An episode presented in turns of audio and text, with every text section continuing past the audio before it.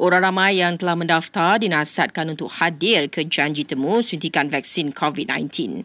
Ujar Presiden Persatuan Pakar Kesihatan Awam Malaysia, ia memberi kesan kepada program imunisasi COVID-19 kebangsaan. Ini uh, merugikan mereka sendiri kerana mereka terdedah kepada penyakit dan yang kedua tidak dapat melindungi daripada penyakit uh, COVID-19.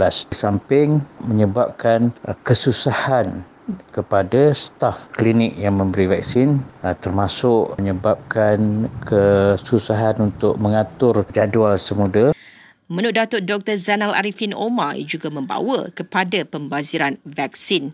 Beberapa negeri baru-baru ini melaporkan sejumlah individu tidak hadir janji temu suntikan vaksin COVID-19. Di Kelantan misalnya hampir 10,000 gagal hadir, di Perak hampir 9,000 dan Melaka lebih 3,000.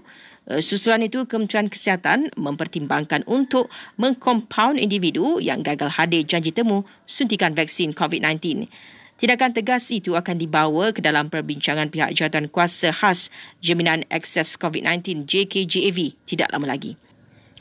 Eh, sementara itu, Malaysia dijangka menerima lebih 25 juta dos vaksin COVID-19 jenis Pfizer pada suku ketiga tahun ini. Ia susulan perjanjian tambahan sebanyak 12.8 juta dos yang telah ditandatangani kerajaan dengan syarat pengeluar vaksin tersebut. Yang menjadikan jumlah dos vaksin Pfizer yang ditempah kerajaan meningkat kepada hampir 45 juta atau cukup untuk 70% daripada jumlah populasi.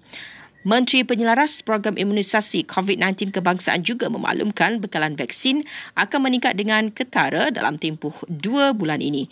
Ujar Kari Jamaluddin, Malaysia dijadualkan menerima kira-kira 8 juta dos vaksin daripada tiga pengeluar pada bulan depan dan Julai.